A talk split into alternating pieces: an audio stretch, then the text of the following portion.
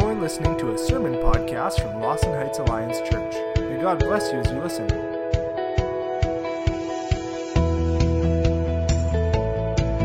Well, in preparation for our missions conference weekend, I was, I was uh, in conversation with a couple of our international workers, we call them now, what we used to call missionaries, who work in the 1040 window. Uh, it's this little window up here on the overhead, you'll see. This is the largest proportion of the unreached people groups in the world right now, as well as the hardest, most dangerous people groups to reach in the world with the, God, with the gospel. They all live in this window. And because of that, I can't tell you the names, the names of the missionaries I was talking to you, because they live in this window, they work in this window. But these two couples work in this area in a very highly restrictive community. Of course, they don't identify as missionaries there. They have other jobs, and in between all of that that they do, they also do the work of a missionary. And we're exactly what we've been talking about in this series. They, they're there because they have adopted the Father's heart for the nations. And just like Jesus, would you say just like Jesus? Just like Jesus, these missionaries are filled with the anointing of the Holy Spirit for mission. And every day they stay dependent on the Holy Spirit for their equipping, for their direction, for their empowering and emboldenment, and for the work in their field that they have been called to, to share the good news of Jesus with an often resistant life network that God has placed them now in. And you know what the first thing that they said to me was? First thing out of their mouth was, please make sure you tell the people of Lawson how much we appreciate and depend on their prayers for everything that we do here every day. Without fail, they thank us and they beg us for more prayer from us. Why? Well, I think it's because they have the same longing that the Apostle Paul had. From Romans 15 20, we've been reading this in the last week, last month. I have always, it has always been my ambition, Paul said to preach the gospel where Christ was not yet known. Why is this so important to the day in the life of a missionary? Well, let's find out as we look at what we can do better to share in, in our shared participation in the Father's missionary enterprise. You know, it was at a missions conference many moons ago at Rosewood Park Alliance Church in Regina, my home city, my, the first church I'd ever attended, 17 years of age. And I thought God was calling me to go on the mission field. I remember sitting in my church, second pew from the front, always, because my friend Scott, the guy who led me to Christ, said, Those who are the closest to God sit in the front pews of the church.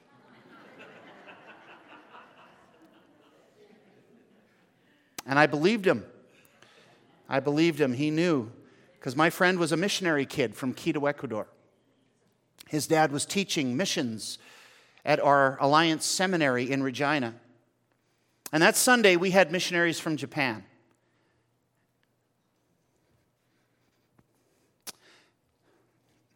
And I remember hearing that the Christian Missionary Alliance had been in Japan since 1891. That's before any of your birthdays. And they shared with tears in their eyes that Japan is still one of the least reached nations in the world. That's why Japan is still within that 1040 window. And yet, Japan is one of the easiest countries for missionaries to enter. Go figure that out. Today, the situation hasn't changed much. When they shared that, they begged others to open their hearts up to God's call to become a full time alliance missionary. While moved by their tears and their slideshows, you remember slideshows, guys? Missionary slideshows, they were famous. Never worked, but they were great when they did. And perhaps the fact that I loved ninja movies and kung fu movies back then, I was drawn to Japan. I thought, man, I would love to go to Japan. And I told my friend Scott that I thought God was calling me to go to Japan. He said, Well, then you need to talk to my dad. That scared the tar out of me. I'd been in their house countless times because, I mean, he was my friend. I'd been there lots. And his dad had a study in the house. And I'd been there a lot of times, but he was a great man of faith with decades of missionary experience under his belt and now a seminary prof sitting in his study and I go in to see him and he sits me down and he looked real serious. Now, you'd think that Jake would have been excited and happy to have a potential missionary, a new recruit to train and send out, but as I sat down, he just, he just asked me a few questions. And then he said, Let me pray. At first, there was a long, quiet pause, and I mean long. And then he stood and he said, Mike, I don't think God is calling you to go on the mission field but he's glad that you're willing to go. I stood and said, Well, where does he want me to go then? And with a smile on his face, now the smile comes, and he says, I have no idea, but if you stay willing, he will definitely tell you one day. It was at that point that I came to realize that a willingness to go was a significant moment in my life, and it has stayed with me until now. Maybe like me, you know that God is not calling you to go overseas to be a missionary on a different continent. Although maybe you've never asked Him. Ask, find out. And if you don't know for sure, then I'd recommend that you first determine if you're willing. This is what I've come to know. Called or not to the foreign mission field, all of us are missionaries here, right? Remember your life network? Your life network is your mission field. If you profess the name of Jesus as your Savior and Lord because Christ is in you now, He is He who is in you is not content for you to stay where you are. And He's not content to be in you to stay where you are. See, Jesus infuses you with a missionary spirit, spirit so that every one of us should be willing to go wherever God tells us to go in our life network, or maybe even overseas. But many of us who profess his name, I think, have said no so often that we've tuned him out, even to a local field. Today we find the great missionary, the Apostle Paul, who not only heard the call of God, but had a special visitation from Jesus himself on a very lonely road. And on behalf of God, he is now calling others to help him in his missionary work. And as we read it and study the implications of it for ourselves, can I ask you to do one thing for me today? Actually, more like one thing for yourself. Can you be willing to do whatever God calls you to do today? Romans 15, let's pick it up. Romans 15, verse 17 to 33. Romans 15, 17 to 33. Are you there with me? Mine's on page 1383, in case you're wondering. Yours will be on a different page, okay, just so you know. Therefore, Paul said, I glory in Christ Jesus in my service to God. I will not venture to speak of anything except what Christ has accomplished through me in leading the Gentiles to obey God by what I have said and done, by the power of signs and wonders through the power of the Spirit of God, so that from Jerusalem all the way around to Illyricum, I have fully proclaimed the gospel of Christ. It has always been my ambition to preach the gospel where Christ was not known so that I would not be building on someone else's foundation. Rather, as it is written, those who were not told about him will see, and those who have not heard will understand. This is why I've often been hindered from coming to you. But now, there is no more place for me to work in these regions. And since I have been longing for many years to visit you, I plan to do so while I go to Spain. I hope to see you while passing through and to have you assist me on my journey thereafter I have enjoyed your company for a while. Now, however, I am on my way to Jerusalem in the service of the Lord's people there. For Macedonia and Achaia were pleased to make a contribution for the poor among the Lord's people in Jerusalem. They were pleased to do it, and indeed they owe it to them. For if the Gentiles have shared in the, in the Jews' uh, spiritual blessings, they owe it to the Jews to share with them their material blessings.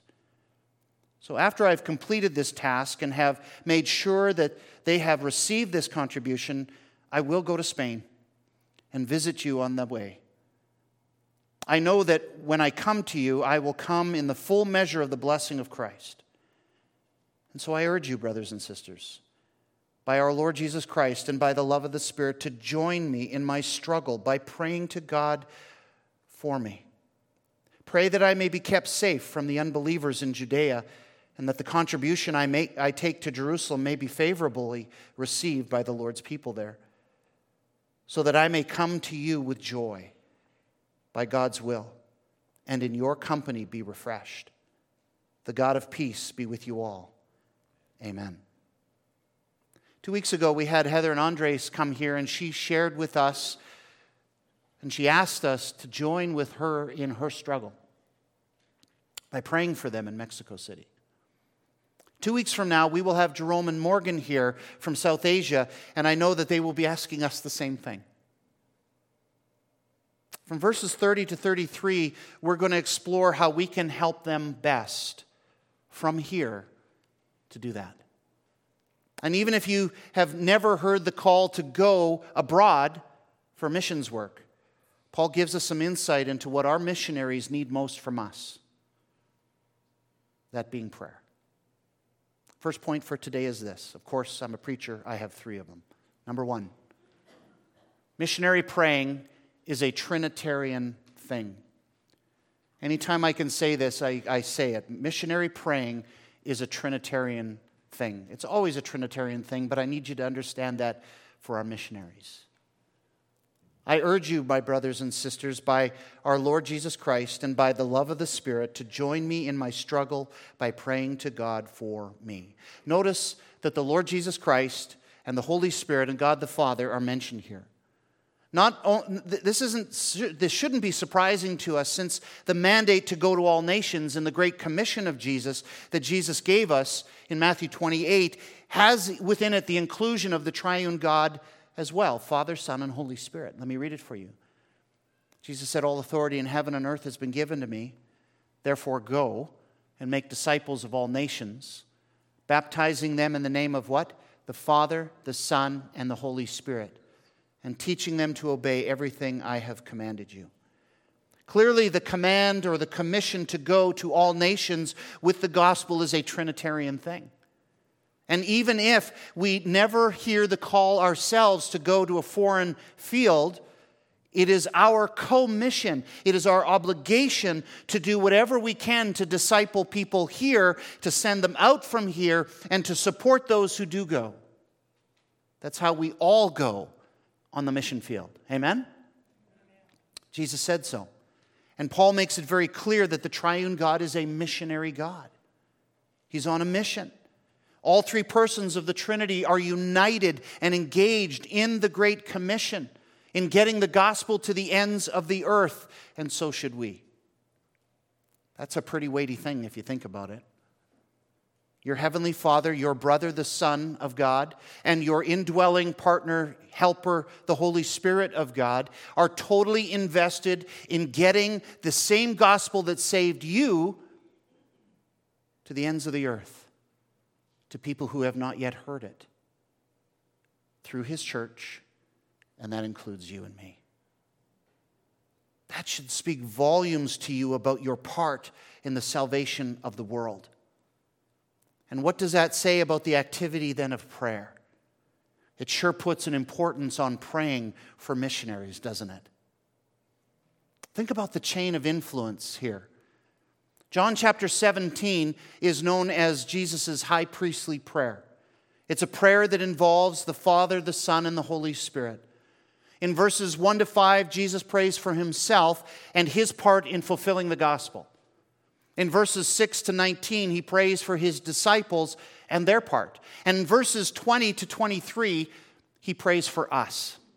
Those who would believe in the apostles, the disciples' message, and us 2,000 years later. Listen to it. John 17, verse 20. My prayer is not for them alone, Jesus said, not just for my disciples. I pray also for those who will believe in me through their message, that all of them may be one, Father, just as you are in me and I am in you. May they also be in us, so that the world may believe that you have sent me. I have given them the glory that you gave me. What's that? That's Holy Spirit. Holy Spirit is that glory because it says, and they will be one as we are one because of the Holy Spirit. I and them, and you and me, so that they may be brought to complete unity. That's the work of the Holy Spirit. Then the world will know that you sent me and have loved them even as you have loved me. Haven't we all benefited from this gospel? Of course we have. So think through all of that. Think about the fact that we have the forgiveness of sins and the hope of eternal life in Jesus only because a missionary before us brought the good news to us. A missionary brought the gospel to you. You heard it from a missionary, even if it wasn't a foreign missionary. Could have been a My Life Network missionary. You, who then also heard it from a missionary, who heard it from a missionary, all the way back to the settlers of Canada, who heard it from a missionary, all the way back in Spain, and all the way back to the Apostle Paul, and all the who also then heard it from Jesus. Think that through. If you came to faith through your family, maybe mom and dad, or maybe a grandparent, how'd you get there? How did you find faith? Well, your parents came to Christ, probably through their parents or grandparents or a missionary, and they came here on a boat from some other country, probably in Europe or Asia somewhere, but they brought their faith with them. Your parents or your great great grandparents were eventual missionaries to you. And wherever they were from, from Europe or Asia, they heard the gospel from a missionary who then heard it from a missionary, and so on. All the way back to Paul, all the way back to the disciples and Jesus. Think through that, and I hope you get my drift. If you could follow the path of the gospel all the way back to its origins, guess what? It would have originated with one of the apostles who received it from Jesus who himself was sent by the Father. John 17. You owe it to the missionary, as Paul, Paul says, to pray for them. You owe it to the triune God for the gospel that has saved you. So, how can you pray for the missionary then? Well, in case you're new, we have what we call seamless links with Heather and Andres, and also with Jerome and Morgan. They're Alliance missionaries, and we have a partnership with them.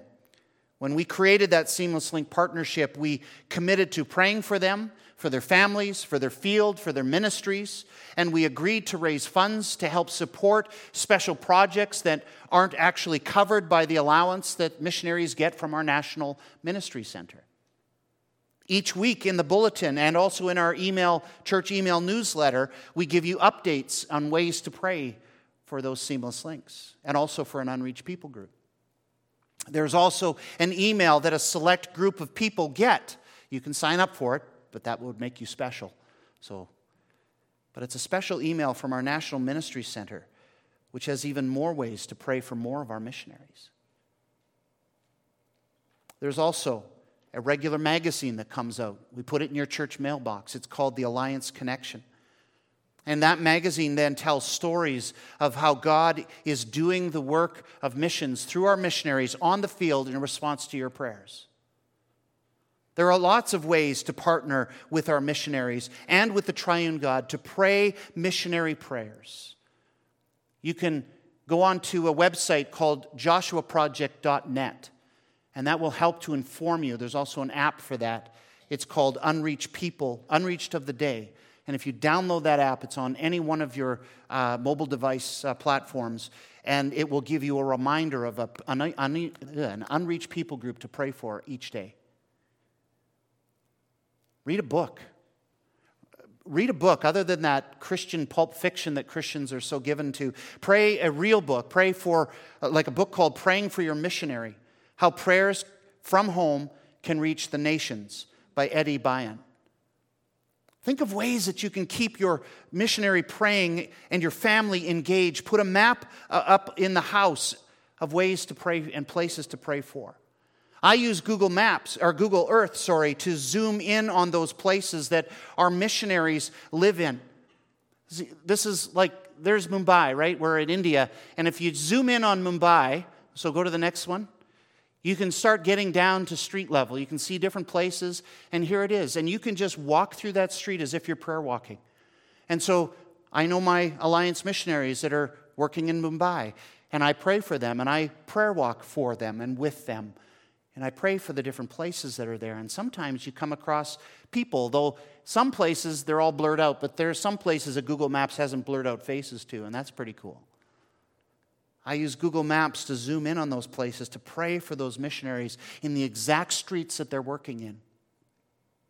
So learn to pray ways, new ways that even our technology affords us, and that would be great. Point number two missionary praying is constant struggle. Missionary praying is constant struggle. Verse 30 I urge you, brothers, by the Lord Jesus Christ and by the love of the Spirit, to join me Notice he says, in my struggle by praying to God for me. This is the challenging part of missionary praying. It's really the challenging part of all praying, but I think especially of missionary praying. And as a result, if you're expecting prayer to become easier for you one day, you're going to be waiting a long time.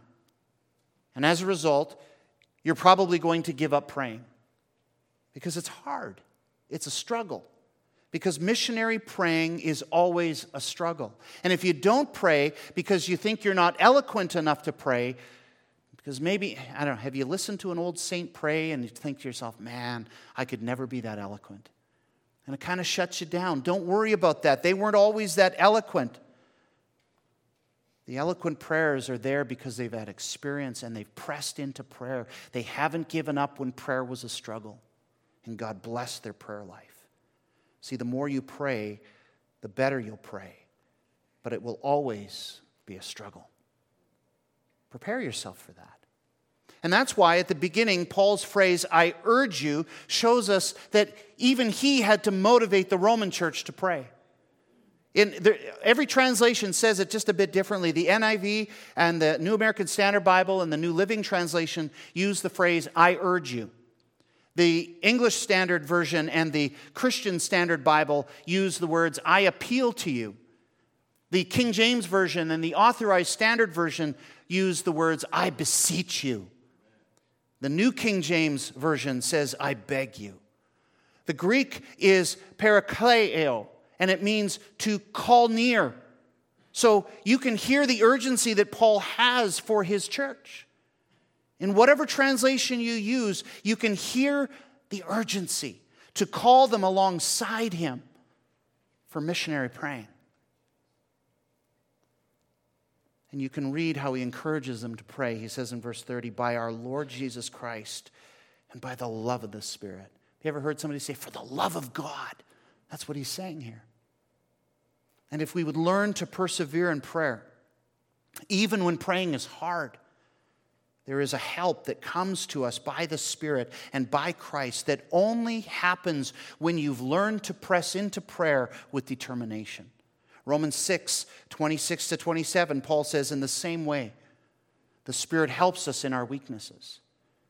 We do not know what we ought to pray for, but the Spirit Himself intercedes for us with groans that words cannot express. And he searches the, our hearts, and he knows the mind of the and he who searches our hearts knows the mind of the Spirit, because the Spirit intercedes for the saints, that's you, in accordance with God's will. And then Paul says in Romans 8 34, a little bit later, he says, Christ Jesus, who died, more than that, who was raised to life, is at the right hand of God. And it is he also who is interceding for us. Oh, wow. You have indwelling, interceding prayer partners, folks. Friends, missionary praying is a triune thing, and it is a constant struggle. And that's why Paul does a real good job later on in the letter to the Roman church to remind them, to encourage them, to urge them to not give up praying for the ongoing work of the gospel. To remind them, even though they don't get called to go to the nations themselves, that they have the Holy Spirit and Jesus as indwelling divine prayer partners. And so do you. Learn to press into that. So that when you run out of words and when you're far from eloquent, the Holy Spirit promises to come alongside you and intercede for you. He prays for you, Paul says. And when we run out of strength, the resurrected, living Christ comes alongside you to intercede for you, praying for the work of the gospel. Doesn't that just encourage your socks off as a struggling prayer warrior? It should. That's great news. Well, you're going to need that encouragement because missionary praying is a particular kind of struggle. That word struggle, son agonizomai is a Greek word from the Greek language that is broken up in, from two words son, meaning united, and agonizomai, meaning agony. It's the same word used by Je- of Jesus when he was in the Garden of Gethsemane praying in Luke chapter 2, verse 44. You remember that scene? And being in agony, the scripture says, he prayed more earnestly and his sweat was like drops of blood falling to the ground. Friend, at that moment in Jesus' experience on earth, the anticipation of taking the weight of the world's sin, point, point to yourself like this even my sin and your sin on his shoulders, that was agony for him. The temptation to avoid that agony must have been unbelievably unbearable. But he bore it. And aren't you glad he did? Because in that prayer, your salvation was at stake, my friends. I don't know if you realize what was at stake in that moment, but your salvation was at stake in that moment. When you and I pray today, the salvation of those who have not yet heard is at stake. Point to yourself again. Certainly, saving people is the Father's job, but for whatever reason, He has chosen to make His church His ambassadors. 2 Corinthians 5 18 to 20. All this salvation is from God, who reconciled us to Himself through Christ and gave us the ministry of reconciliation. That God was reconciling the world to himself in Christ, not counting people's sins against them. And he, was com- and he has committed to us the message of reconciliation. We are therefore Christ's ambassadors. How? As though God were making his appeal through us. Point at yourself again. Come on, point. That's why Paul urges us to pray in united agony. Join me in my struggle by praying to God for me. If you remember Jesus' agony, agonizing struggle to pray in Gethsemane, you remember that scene? What were his disciples doing? you know it. They were sleeping. They fell asleep. And what was it Jesus said? Can't you wait one hour with me? Notice he says, with me, not for me. He said, with me. They didn't get the urgency. They didn't get the desperation of Jesus' missionary calling and what was at stake in their, in their prayers. And I fear that we may be a lot like them. So easy to get distracted here in the West and to get demotivated because there's so many other good things to be involved in. John R. Mott, have you heard of him?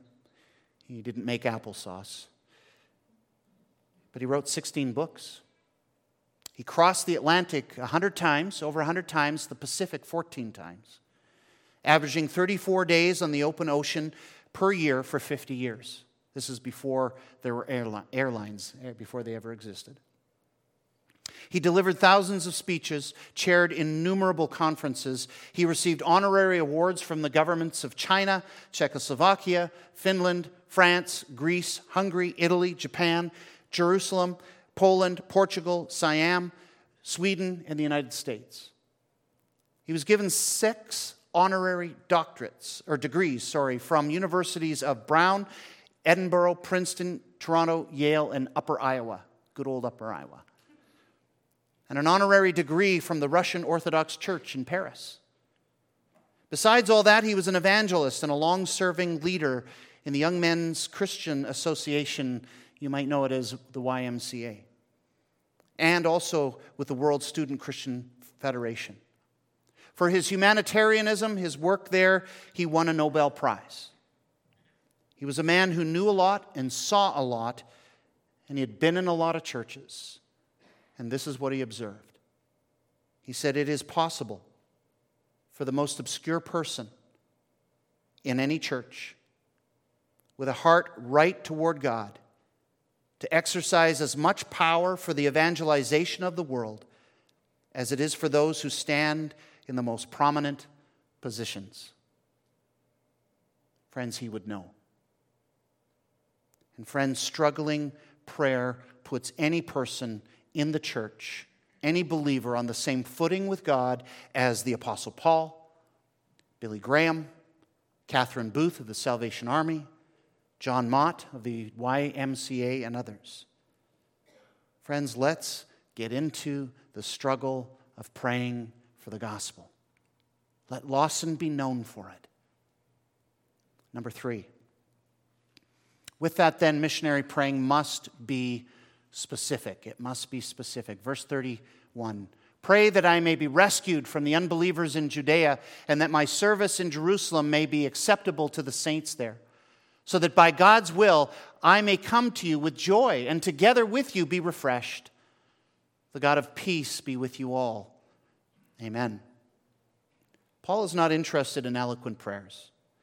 He wants us to pray simple prayers. He just wants us to pray. And while there's a lot of different things to pray for in this Bible of ours, this passage gives us three specific prayer requests for missionaries. And we can incorporate those into our missionary struggling prayer. First is for safety. Paul says in verse 31 Pray that I may be rescued from the unbelievers in Judea. Paul knew that he was about to go into a very dangerous situation, and so he asked the Roman believers to pray for his protection. Let's please, please pray for safety for our missionaries. One of the missionaries at our missions conference workshops, he and his wife were in North Africa. They're now here because of family issues. But he was in one of, they were in one of those hard to reach, unreached people groups. His parents were missionaries before him, and his dad was shot and killed on the mission field.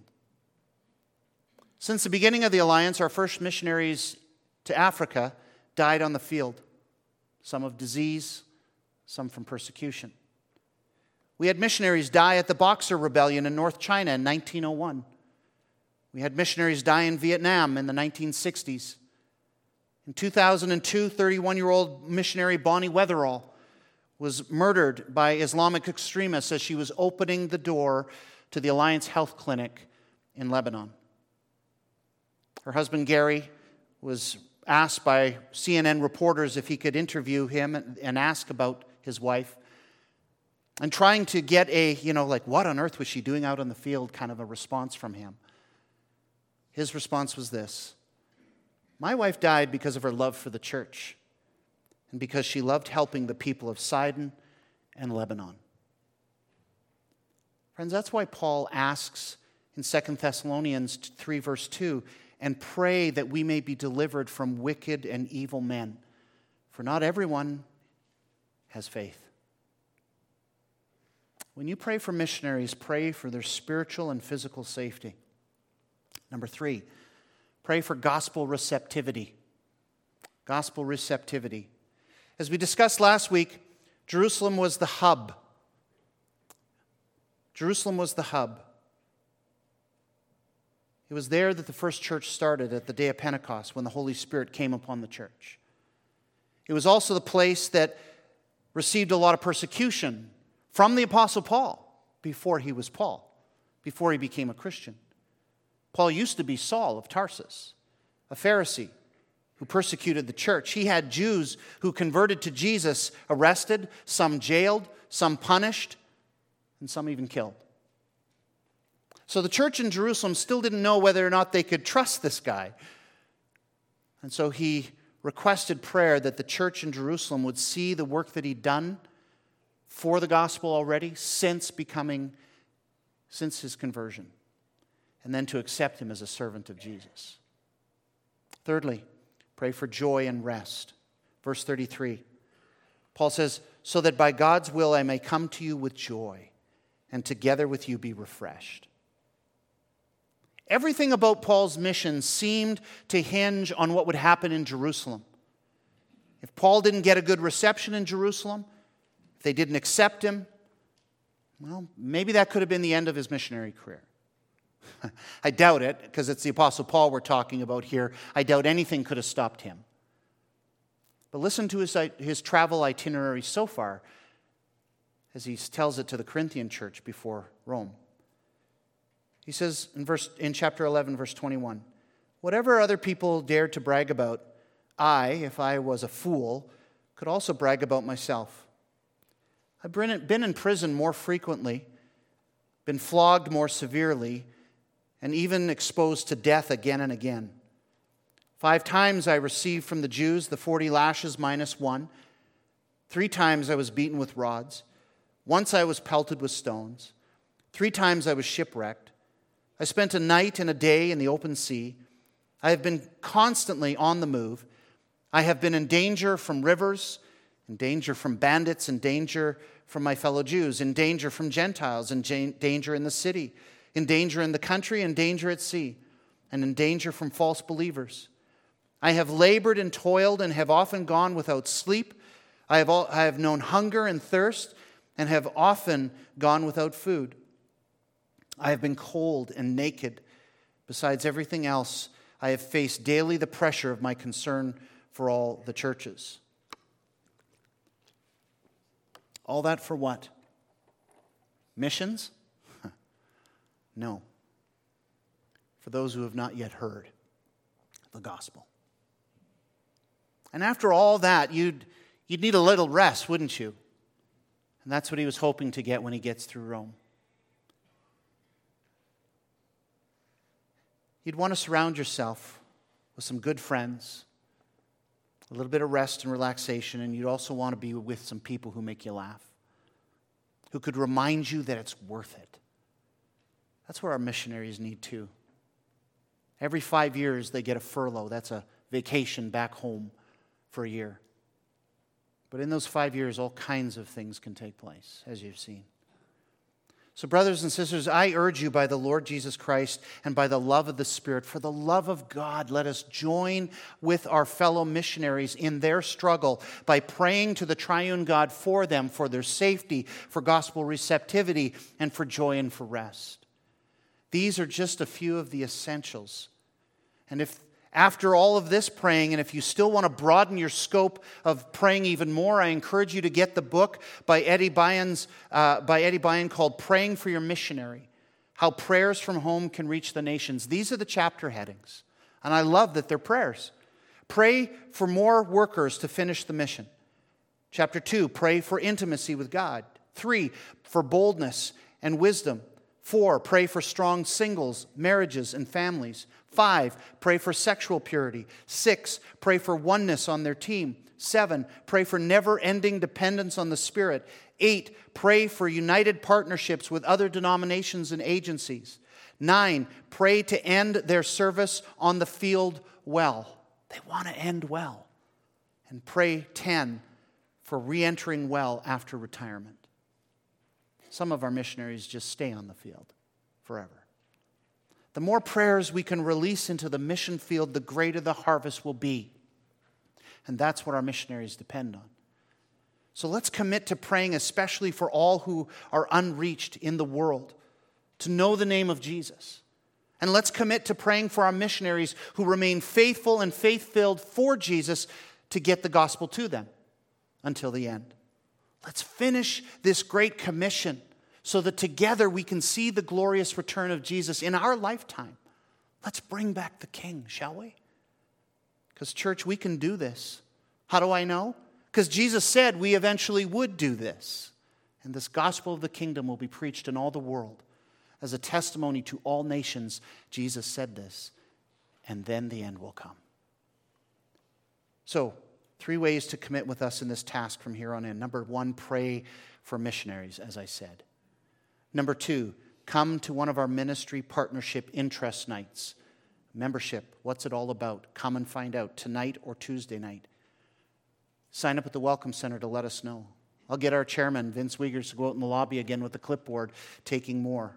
I'd love to see everybody there that we can. Number three, join our missions team. We don't have one yet. That's why we need one. We need you to join us to help us think and create ways to increase our partnership with our alliance missionaries. Again, go to the Welcome Center and let's figure that out together. Let's pray.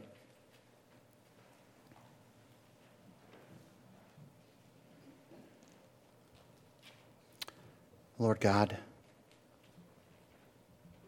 we pray with Jesus, who prayed for us, that we would be one, Father. Just as Jesus was one with you, just as the Spirit is one with you, now make us one by the Holy Spirit indwelling us. So that we may be brought, may be brought to complete unity so that the world will know that you sent us and sent your Jesus, that you loved him and that you love us. Show your power through your church, Lord, in our life networks and in every nation that our missionaries reside. And Lord, let us that are here not forget to pray for our missionaries who depend on us for these prayers. Thank you, Lord, for these words in your word. Now take us, Lord, into this week and be blessed by our praying. In Jesus' name.